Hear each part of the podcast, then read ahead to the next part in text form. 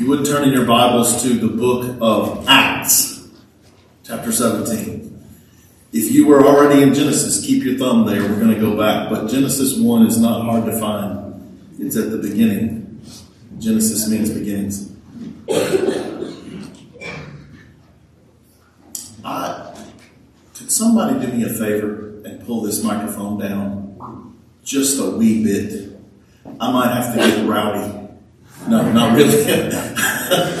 no, but it's just on the verge of ringing, I feel, and I want to do that. Uh, we are going to be uh, continuing our, our study through the book of Acts, but we've come to this time in Acts 17 uh, where Paul is speaking at the Areopagus. He's speaking to these Athenians, and, and that's how we get to Genesis 1 in, in our study. So I'd like to pick up there uh, in Acts 17 and read verses 23 to 25 to, to, to take us into our message today. Acts 17, 23 to 25.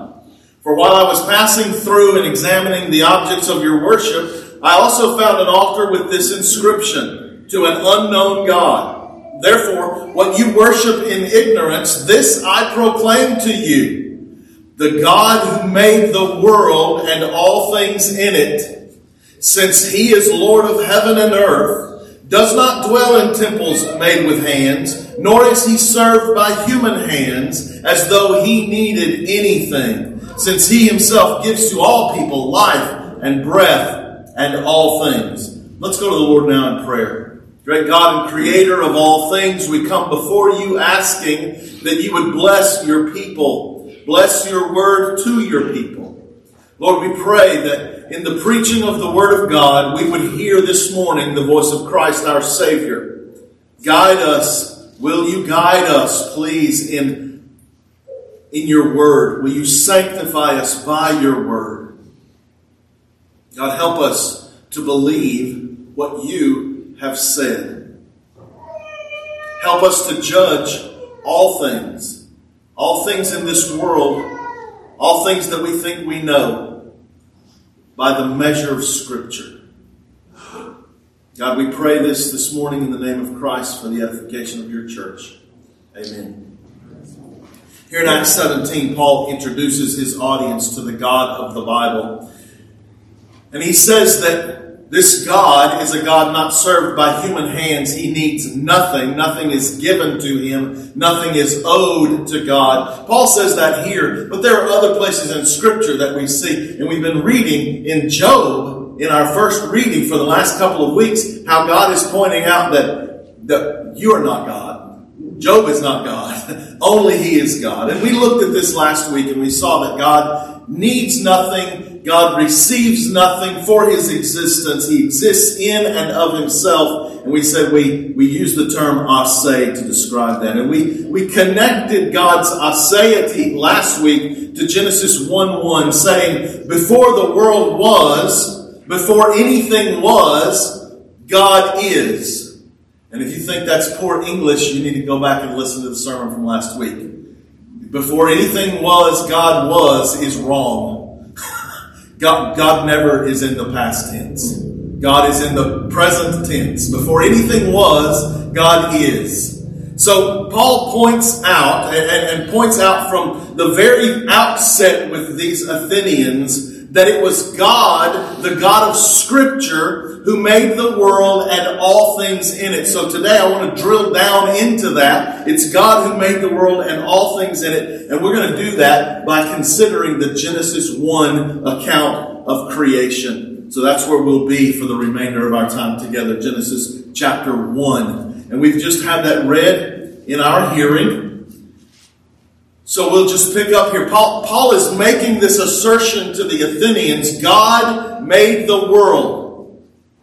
And this was to them a new concept. I'm just reminding you of the, the mindset and the thought pattern of these Athenians. They were polytheistic in their lives, in their thinking. That means they believed in many gods. Many gods who had power over certain realms, over certain areas of the world, gods over this part or that part. But, but they knew They knew nothing of a God who made everything and who had all power.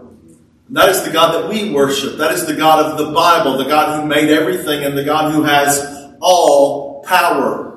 Now, if you'll remember, Paul is, Paul is making this argument to them in Acts 17 in Athens, but if you'll remember back in Acts 14, when Paul was with Barnabas at Lystra, those people were also polytheistic. That's the time where, uh, where they came out and worshiped Paul and Barnabas, thinking they were gods. And Paul stopped them and, and he preached the gospel to them and he said that they should turn from these vain idols and turn to a living God who made the heaven and the earth and the sea and all that is in them. So Paul has made this argument before that it is God who has created all things.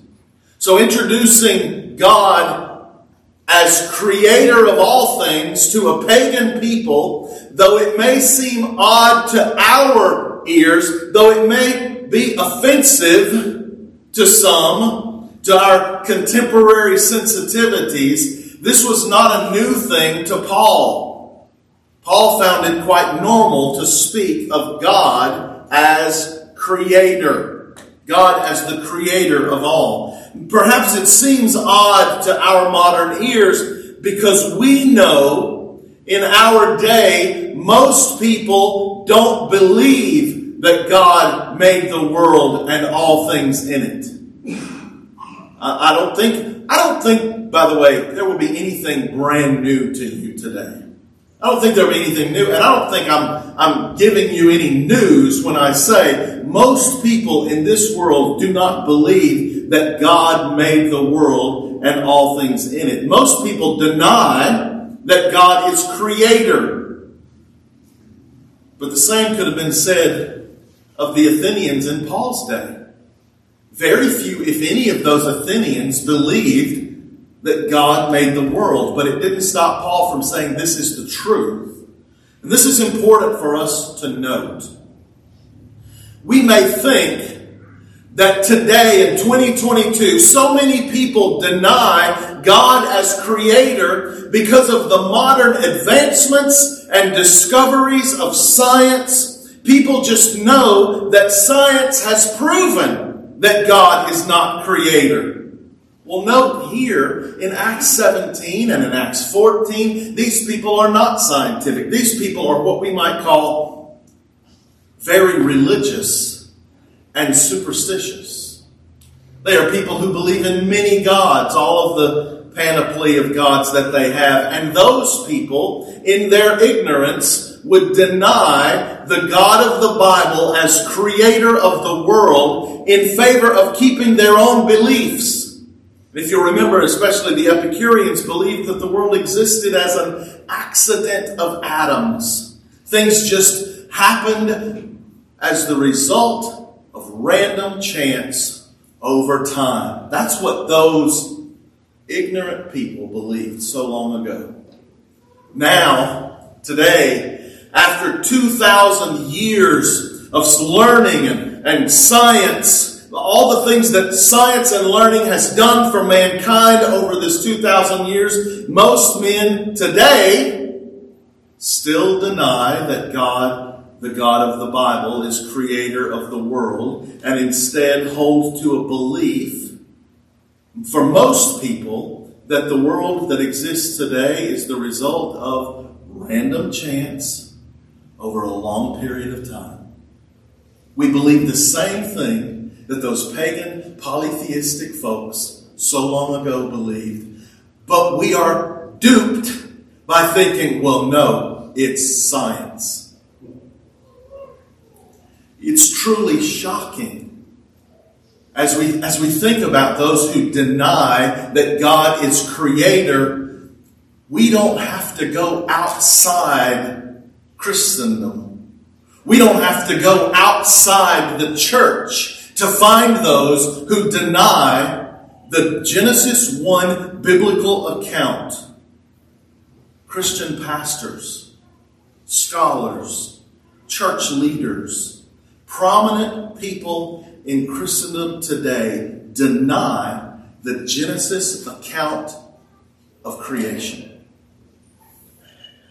The thought occurs to me that there are likely some here this morning, some listening to this sermon, and you are a professed Christian perhaps.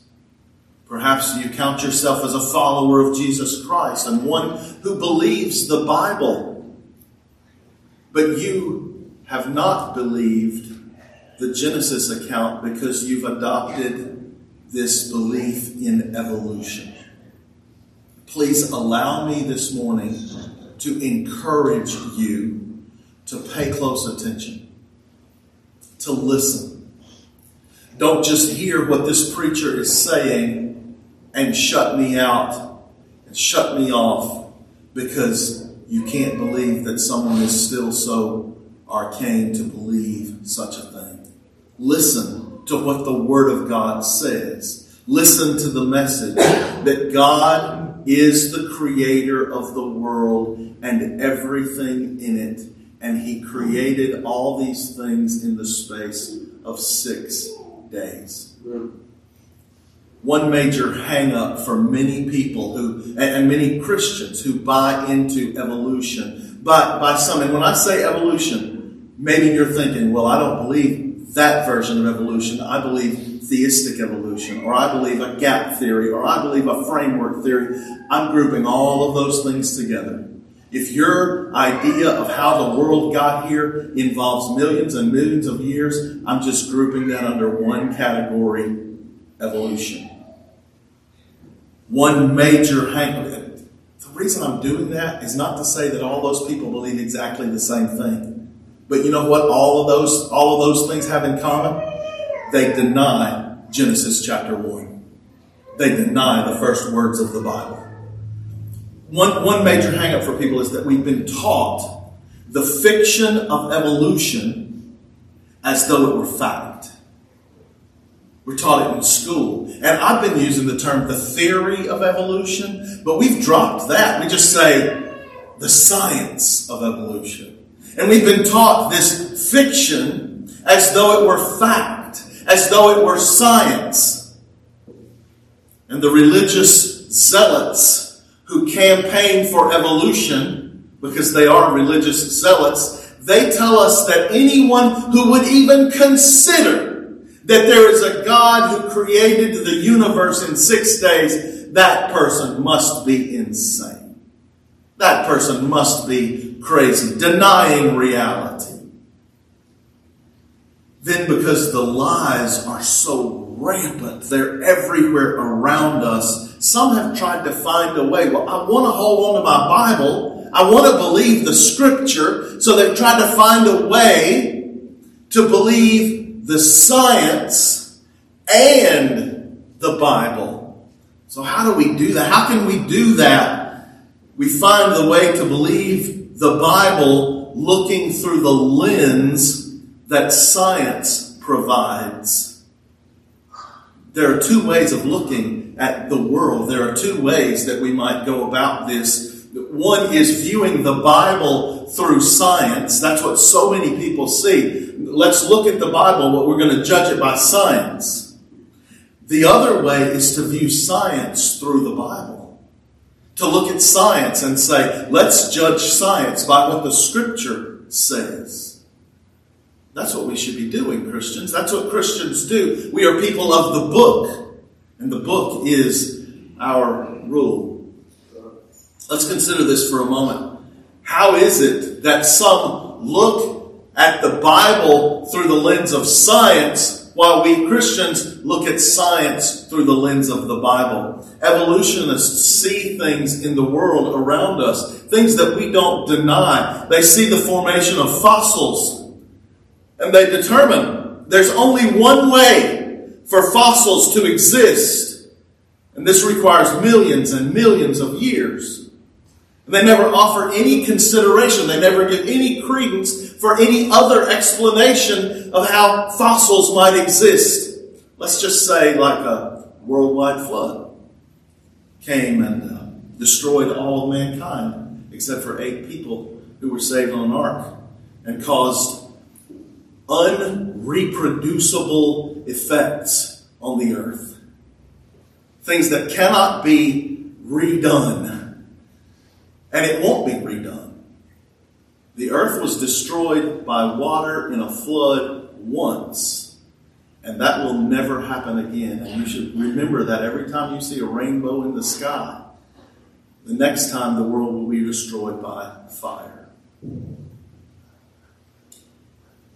God willing, Pastor Brent and I will have the opportunity to travel uh, this spring to our national associational meeting, and it will be much closer to the Grand Canyon than we live. And we're going to have the opportunity, we hope, we plan to take our wives and go and stand at the edge of the Grand Canyon and peer into that giant hole in the ground. We'll see as we stand there layers, layers formed in the rock. And the evolutionist who may stand next to us will say, This happened because of a little bit of water over a long, long time.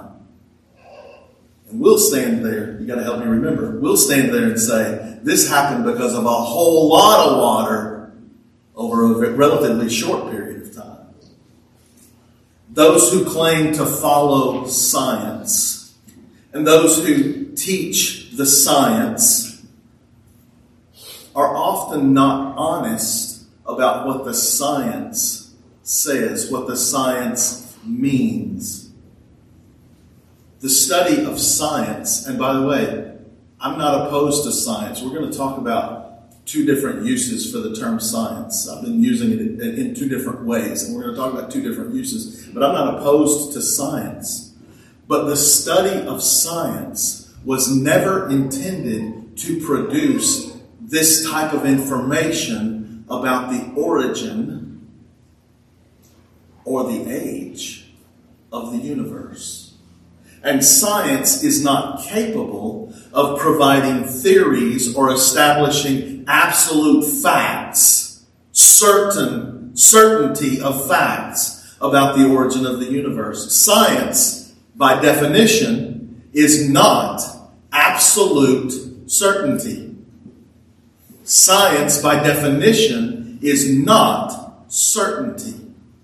Listen to this quote from an online astrophysics website. A scientific theory is empirical. Now, maybe you're like me and got to look that up. Empirical. That means it comes through observation and experimentation. It's things that we see and observe through experimentation. A scientific theory is empirical. It comes through observation and experimentation and is always open to falsification if new evidence is presented. That is, no theory is ever considered strictly certain because science accepts the concept of fallibility. The philosopher of science, Karl Popper, sharply distinguishes truth from certainty. He writes that scientific knowledge consists in the search for truth, but it is not the search for certainty. Popper said all human knowledge, all scientific human knowledge, is fallible and therefore uncertain. Now, I found this website and it is in no way a Christian website. This is a scientific website, and they're telling us what science is and how we should see science, and it is absolutely not certain. What this means is that science never claims to be and never can have absolute, inerrant, infallible truth. Real science never claims infallibility. Science is the best view of the facts that we know at a given time.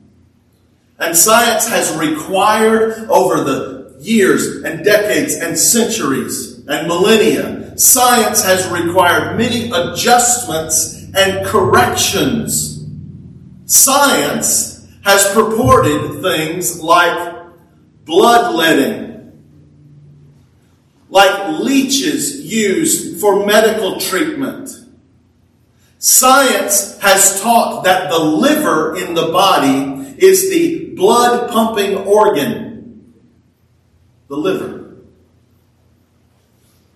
And science has proclaimed that airplane flight is an absolute impossibility.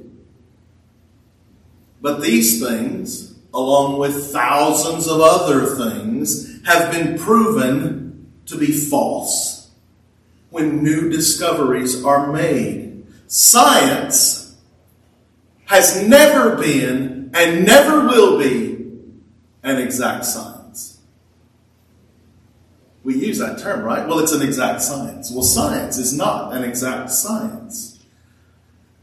Follow the science this is a call for people to buckle up for a roller coaster ride of new discoveries and proving old theories wrong. Real science does not claim to ever have absolute, inerrant, infallible truth.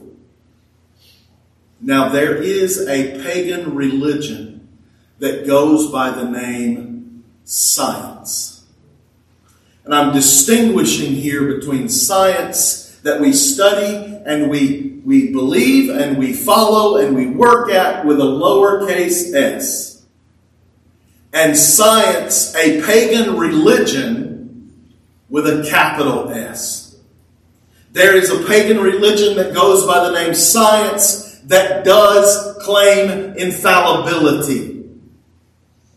That pagan religion called science is what you hear on your television. It's what you see on so many science channels coming into your home. It's what we read in many textbooks. And it's when they say you can believe anything, but you cannot believe a six day creation. You're hearing a religious zealot. You are not hearing a scientist. True science does not claim to have absolute, inerrant, that is without error, infallible, that means it does not fail, truth. The Bible, on the other hand, does. The Bible does claim to be exact, precise. Here's just a few places Psalm 119, 160. The sum of your word is truth, and every one of your righteous ordinances is everlasting. 2 Samuel 7:28 And now, O Lord God, you are God and your words are true. Proverbs 35 Every word of God proves true. Matthew 24 35 Heaven and earth will pass away, but my words will not pass away. Isaiah 40, verse 8 The grass withers, the flower fades, but the word of our God stands forever. As Paul spoke of God as the creator who made all things in the world, the world and all things in it. Let us go back now to the Genesis account, which was read in our presence, and ask this one question Does the Bible really say that the whole of creation was completed in six literal days, as we understand days? Or is there room in Scripture for some other interpretation? Is there room in Scripture for millions and millions of years? Can we believe the Bible and believe evolution? Can this idea of theistic evolution that is taking evolution and slapping God's name on it. This idea of theistic evolution, can it fit in the pages of Scripture? That would be the idea that God created, but in order to create, He used random chance and survival of the fittest and millions and millions of years to bring all things into existence. Genesis 1 1 and 2 In the beginning, God created the heavens and the earth, and the earth was formless and void and darkness was over the surface of the deep, and the Spirit of God moved on the face of the waters. Some between Genesis 1 verse 1 and 1 verse 2, some have inserted a gap there. I use the term gap because they call it the gap theory.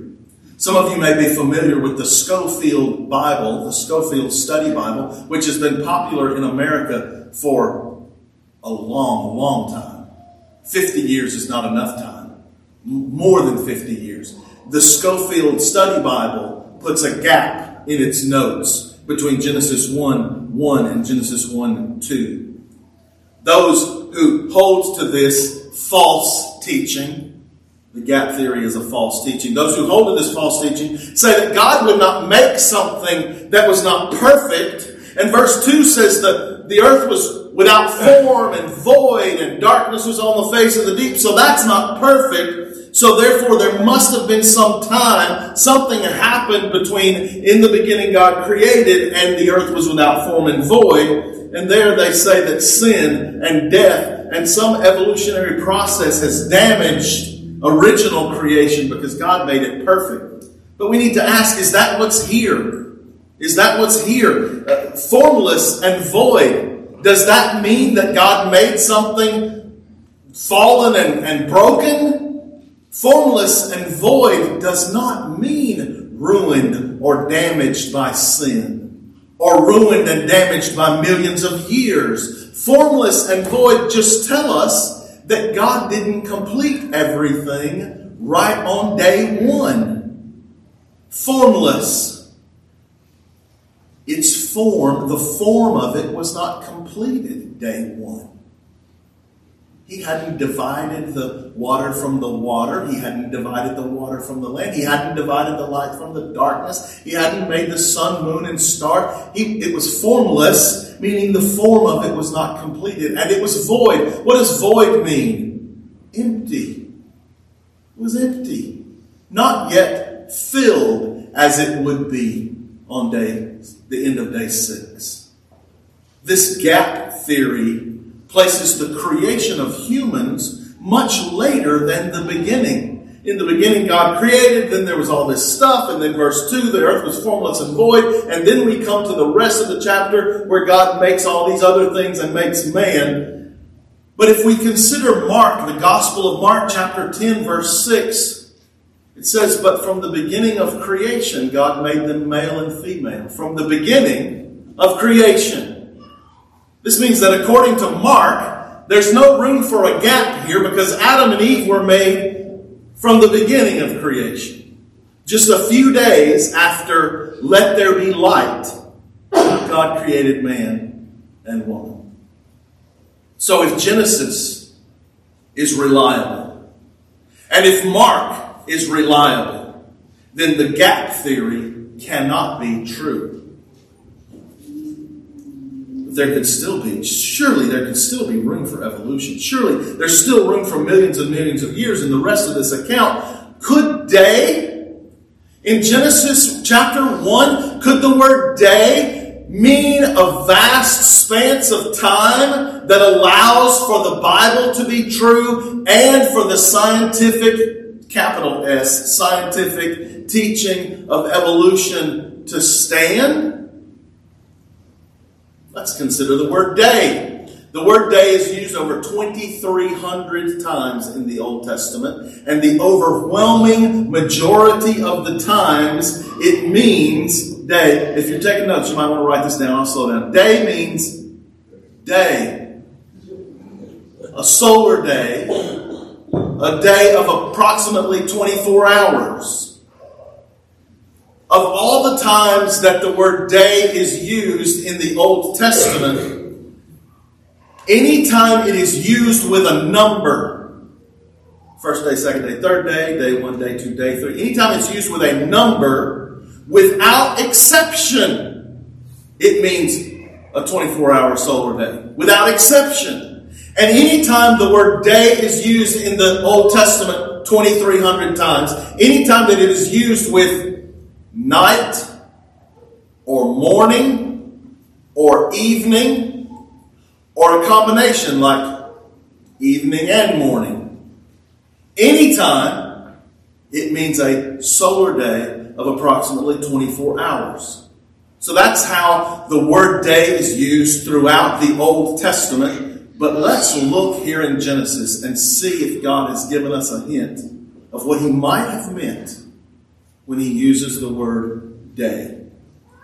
Genesis 1, let's read verses 3 through 5. Then God said, Let there be light, and there was light. And God saw the light that it was good, and God separated the light from the darkness, and God called the light day. There's a use. And the darkness he called night. And there was evening and there was morning one day.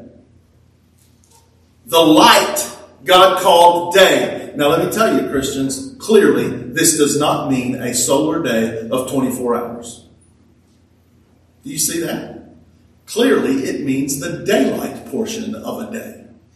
Because the daylight he called day, and the night, the darkness, he called night. So it doesn't mean a 24 hour day, it means a portion of the day when it was light. So there's a use in Genesis 1 where the word day does not mean 24 hour day, it means less than a 24 hour day. So he called the day he called the light day and the darkness he called night. But then we see at the end of verse 5 evening and morning, and then we see a number, and then the use of the word day. Evening and morning, and a number. If we see evening and morning with the word day, it means 24 hours. If we see a number with the word day, it means 24 hours. If we see evening and morning and a number, it's like God is saying, get this. It's 24 hours. Get this, it's a solar day.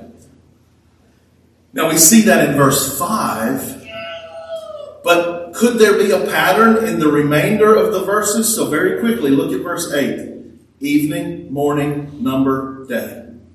Verse 13 evening, morning, number, day. Verse 19 evening, morning, number, day. Verse 23 evening, morning, number, day. Y'all getting tired of this yet? Verse 31 evening, morning, number, day. Guess what? It means a 24 hour solar day. That's what the Bible says. You don't have to believe that. You can say the Bible is untrue. You can say that God lied. But you can't. You can't believe God and believe evolution.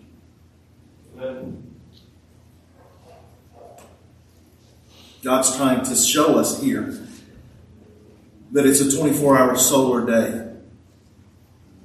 So many tell us that the word day cannot, in chapter 1, mean day.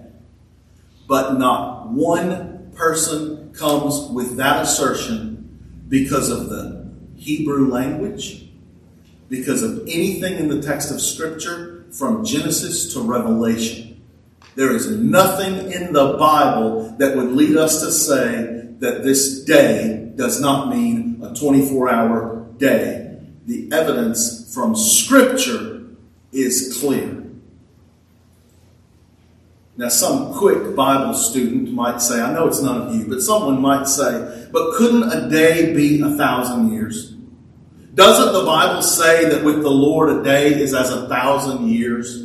Doesn't it say that? I, hope none of you are such poor students of the scripture that you fall for this line of thinking, but it might seem reasonable at first glance.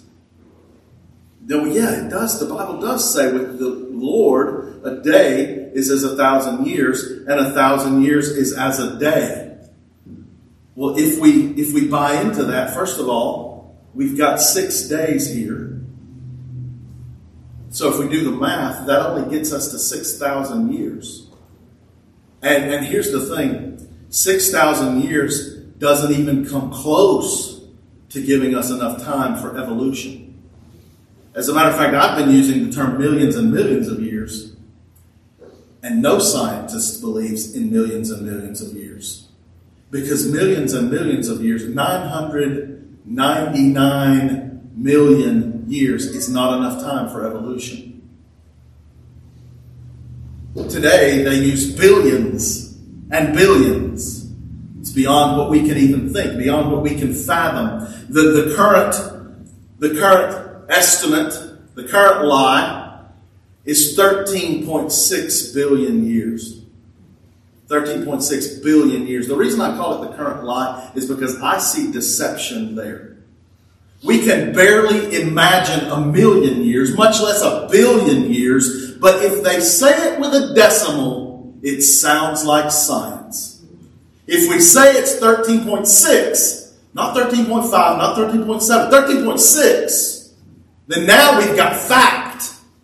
And I think this is deceptive we're supposed to take that bait because it sounds so precise.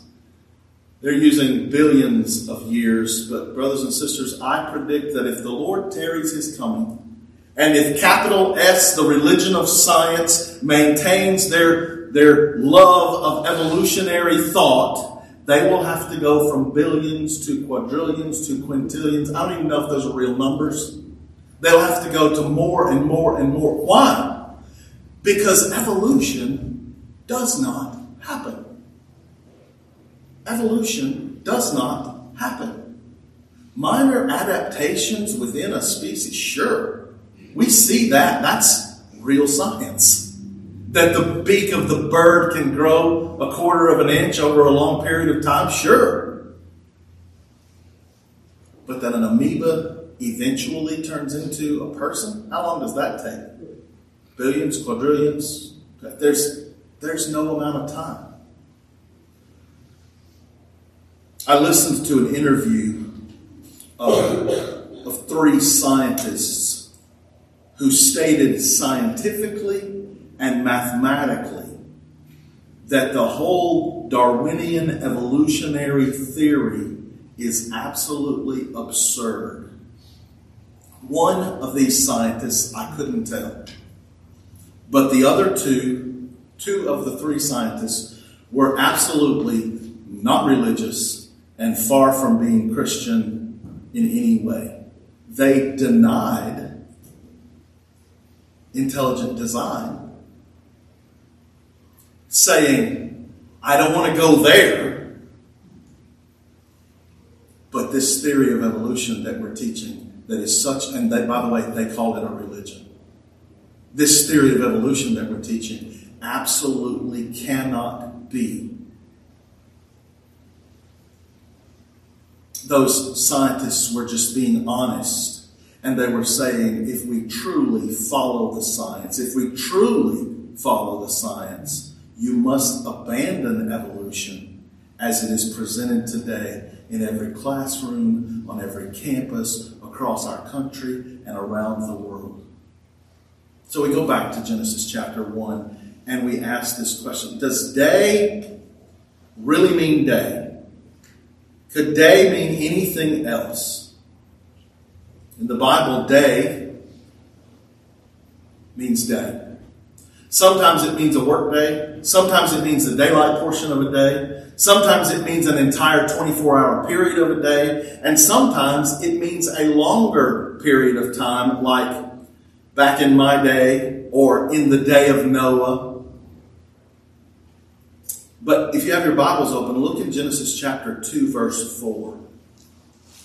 Now, we already saw an example in verse 5 of chapter 1 where the word day meant a portion of a day. Chapter 2, verse 4 These are the generations of the heavens and the earth when they were created in the day that the Lord God made the earth and the heavens. Now, here's the word day, and it obviously to us should mean more than a day. Back in the day, when God took six days to make everything.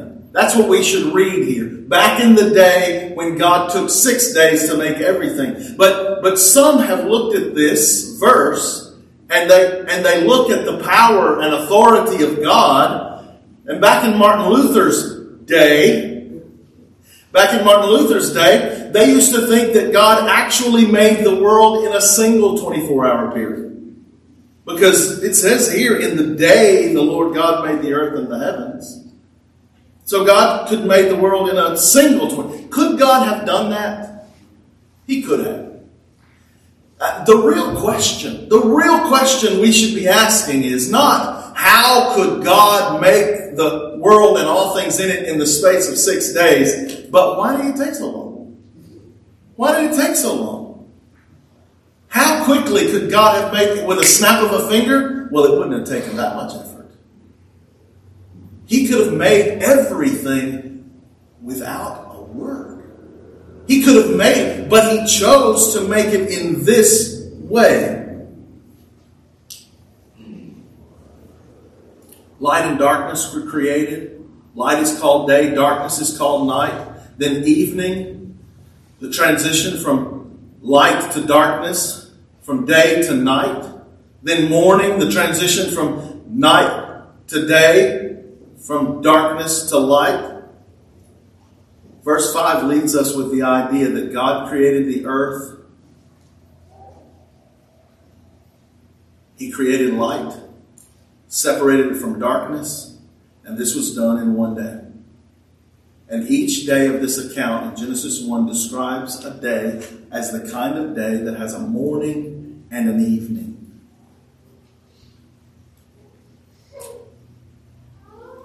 Evolution requires us to believe, even theistic evolution, that what God made was not good enough not good enough.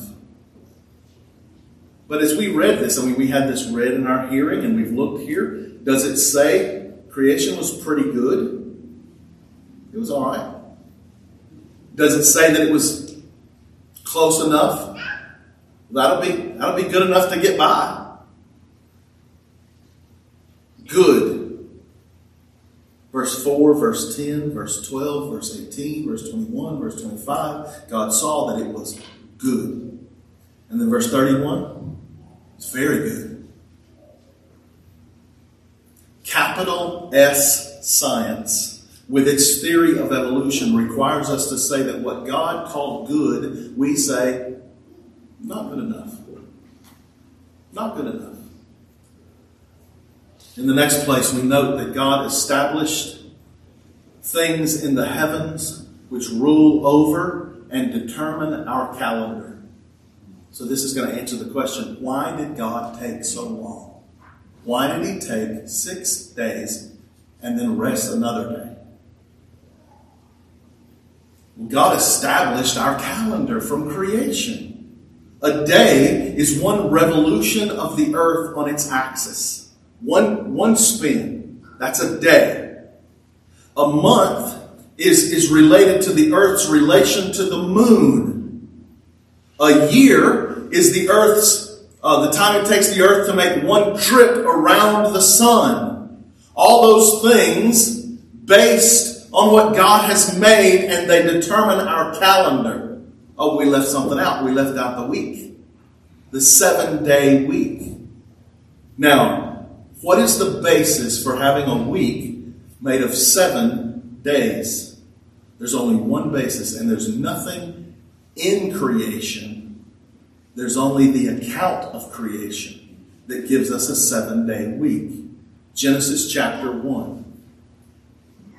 Some have suggested that any person who lives their life and orders their life according to a seven day week, in some way, giving credence to the Genesis account of six 24 hour days.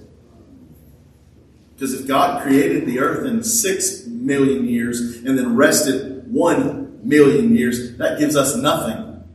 That doesn't give us a week.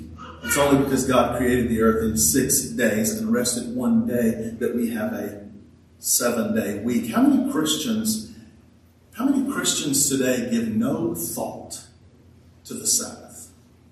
Give no thought to the fact that God has given us one day in seven as a day of rest. Today, for many, is not a day of rest established by God in creation.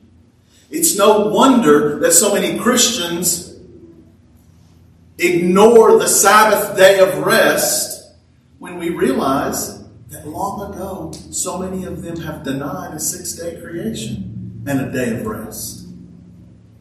God established a seven day week in creation, six work days, one rest day. And science, it's not exact. Science can never come to a six day creation. Science, real science, true science, is based on observation. And if you weren't there, you didn't observe. Only one was there, and he's given us his, his account. Science can never observe six day creation.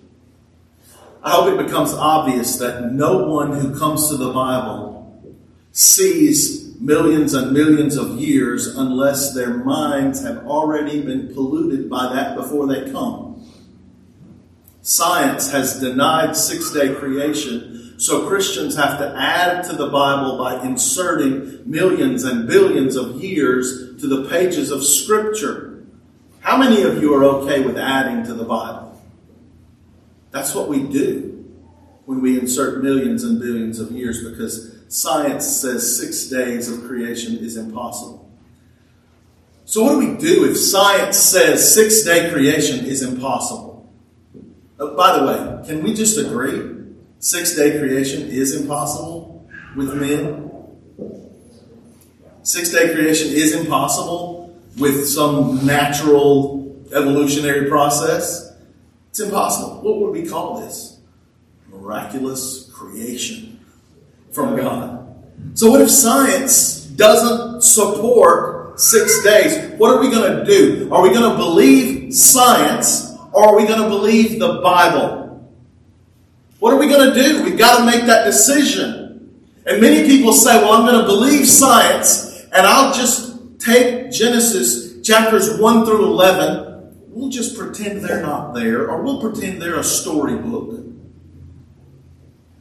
And we'll just hold to the rest of the Bible. We'll just hold to the rest of it. So science doesn't agree with Genesis chapters 1 through 11, so let's throw that out and we'll believe the rest of the Bible. And then we're going to come to John chapter 2 and we're going to read about Jesus turning water into wine. We're going to go to Mark chapter 4 and we're going to read how Jesus spoke to the wind and the waves, and the storm stopped, and the sea was calm as glass. What's science going to do with that? We're going to go to the Gospels and we're going to read about a virgin girl giving birth. We're going to go to the end of the Gospels and we're going to read about a man who died and was buried and he rose again from the grave.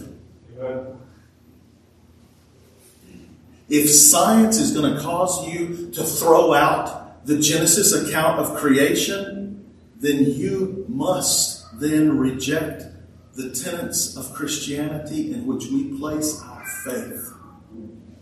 If the world was not created in six days, then friends, the Bible is not to be trusted. Those who deny the six day account in Genesis chapter 1 will soon reject a global flood. And whether knowingly or unknowingly, you will render the Bible worthless. As an important example, evolution, whether theistic or scientific or whatever, evolution absolutely requires that death was in the world before the Genesis account. This is foundational to that teaching. But the Bible tells us that death did not come into the world until Adam sinned. Romans 5:12 says therefore just as through one man sin entered into the world and death through sin so death spread to all men because all sinned. Well, did all men sin in Adam? Is this Romans 5 true, then Adam must be a real historical figure, a historical man, the first man created by God. Death was brought into the world through sin, as stated in Genesis 3, and death did not exist before man's sin, before the fall. If there was no death, the whole evolutionary idea has to go out the window. Millions and millions of years require death, and it would mean that death did not enter the world through one man's sin, and the book of Romans cannot be trusted, especially this chapter 5 it's inaccurate and it's unreliable. But if we can't believe Romans about the introduction of sin and death into the world, then how can we place our faith in the same chapter of Scripture that proclaims that Jesus, the God man, brings life to all who would believe on him? By one man, sin comes into the world, and by one man, the God man, we have salvation. And if we can't believe the one part in Romans 5, how can we believe the other?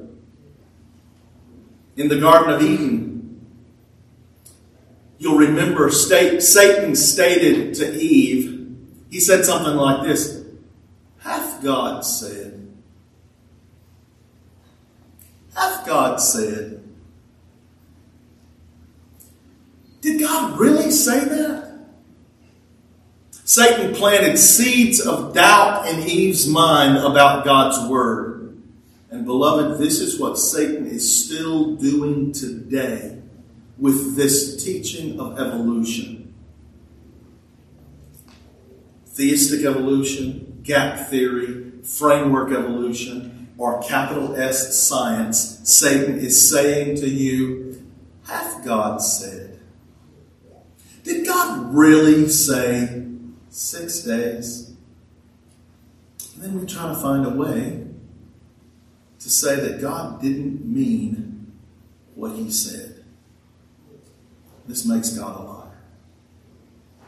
Beloved, let me close by reading to you from Romans chapter 5. The place that teaches us that death came through sin. That death came through the sin of Adam about 6,000 years ago, shortly after the six day creation and the day of rest. For while we were still helpless, at the right time, Christ died for the ungodly. But God demonstrated his own love toward us in that while we were sinners, Christ died for us. Much more than having been justified by his blood, we shall be saved from the wrath of God through him. For if while we were enemies, we were reconciled to God through the death of his Son, much more, having been reconciled, we shall be saved by his life. And not only this, but we also exult in God through our Lord Jesus Christ, through whom we now have received this reconciliation. Therefore, just as through one man sin entered into the world, and death through sin, so death spread to all men because all sinned. Death reigned from Adam until Moses, even over those who had not sinned in the likeness of the offense of Adam, who is a type of him who was to come. Verse 18 So then, as through one transgression, one sin, there resulted in condemnation to all men, even so through one act of righteousness, there resulted justification of life to all men. For as through one man's disobedience the many were made sinners, even so through the obedience of the one the many will be made righteous. Verse 21 So that as sin reigned in death, even so grace would reign through righteousness to eternal life through Jesus Christ our Lord. As Paul declared to the Athenians at the Areopagus in chapter 17, I declare to you today the God who made the world and all things in it. And just as he has told us in his word, the work of creation is God's making all things of nothing by the word of his power in the space of six days, and all very Heavenly Father, we pray that you'd apply these things to our hearts. We pray that where we may have, in ignorance or, or some other motive, held, held to a belief that was contrary to your word, God, we pray for forgiveness. We thank you that we have forgiveness of sin through Jesus Christ. We pray that you would strengthen our faith, that you would strengthen our faith in your word from Genesis all the way through.